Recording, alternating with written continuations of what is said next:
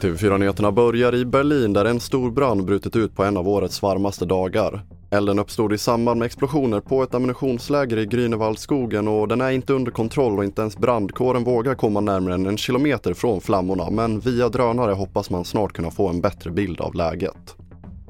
Och en läkare i Stockholm misstänks ha förfalskat provsvar av covid-19-tester och utfärdat felaktiga intyg till patienter. Det framgår av en åtalsanmälan av Inspektionen för vård och omsorg, IVO.